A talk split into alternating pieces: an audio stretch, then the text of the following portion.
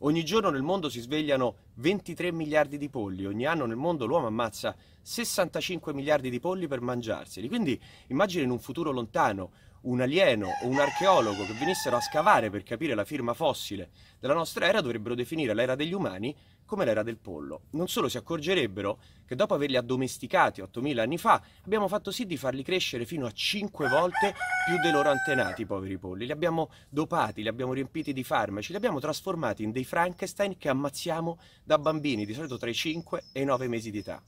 Se poi alla fine l'alieno o l'archeologo dovessero dire ma dai, ma non ci si può credere, cerchiamo meglio, emergerebbero nell'ordine plastica, cemento, tecnofossili, quindi telefonini, computer e scorie nucleari. Certo, per quanto ci sentiamo fichi, avanzati, civilizzati, è proprio una lista triste questa. Qual è la prima cosa che toglieresti da questa lista?